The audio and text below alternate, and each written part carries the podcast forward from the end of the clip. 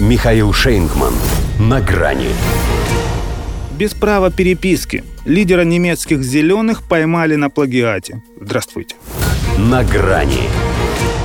Кандидат в канцлеры ФРГ от «Зеленых» Анна-Лена Бербак в молодости профессионально занималась прыжками на батуте. И даже каких-то успехов добивалась. Она и в политике взлетела, словно отпружинилась от этого снаряда. Но кое-какие его издержки в публичной сфере все-таки не учла.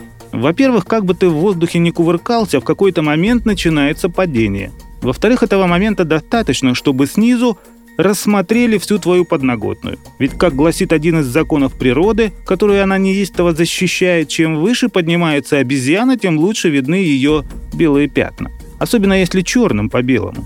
Анна Лена еще толком не оправдалась, а она именно что оправдывается за налоговый косяк, немножко утаила от фискальных служб новогодний бонус в 25 тысяч евро. И нестыковки автобиографии, приписала себе чуть-чуть благотворительности и некоторые другие симпатичные в электоральном смысле вещи, а ее уже поймали на плагиате – у немцев это крайне серьезный проступок, сгубивший многие выдающиеся карьеры. На этом здесь горели политики, общественные деятели, министры, и только Урсуле фон дер Ляйен удалось благополучно сбежать в Брюссель с повышением.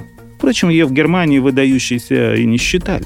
Бербак же подавала надежды. Но на ее беду самым внимательным читателям ее предвыборной книги «Манифеста» сейчас «Как мы обновляем нашу страну» оказался не немец, а австриец. Как его называет охотник за плагиаторами Штефан Вебер.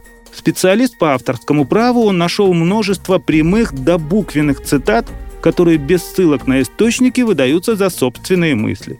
Наши идеи настолько понятны и просты, что, возможно, кто-то и высказывал их до нас. Это не научный труд, требующий обязательных ссылок, поэтому команда, помогавшая в его издании, отнеслась к этому слишком вольно. И вообще, это контрпропаганда и происки конкурентов, которые только и делают, что ищут к чему придраться. Лидер «Зеленых» собрала в свое оправдание, пожалуй, полный набор, в том числе и взаимоисключающих вариантов. Хотя, будь это заказ конкурентов, они бы посоветовали австрийцу сравнить некоторые выражения внучки солдата вермахта с фюрером этого самого солдата, особенно в части отношения к России. Обнаружил бы весьма любопытные совпадения. Мысли-то понятные и простые – Однако для Бербак и этого попадания вполне хватило, чтобы рейтинг ее партии, еще месяц назад сопоставимый с показателями ХДС, обрушился на треть, да все равно еще серьезных, но уже еле-еле опережающих СДПГ 20%. А если бы канцлера выбирали напрямую и сегодня, то она бы проиграла не только христианскому демократу Армину Лашету, но и социал-демократу Олафу Шольцу.